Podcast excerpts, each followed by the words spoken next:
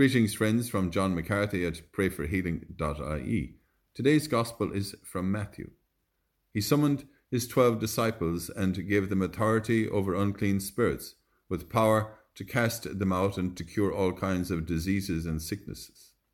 These twelve Jesus sent out, instructing them as follows Go rather to the lost sheep of the house of Israel, and as you go, proclaim that the kingdom of heaven is close at hand.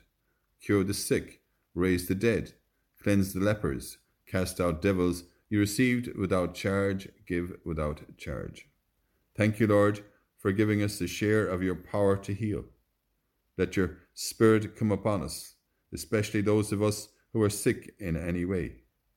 Break any ungodly ties between us and anyone that has harmed us in any way, living or dead. Free us from the roots of past traumas. Break the cycles of addiction in our lives are the lives of those around us.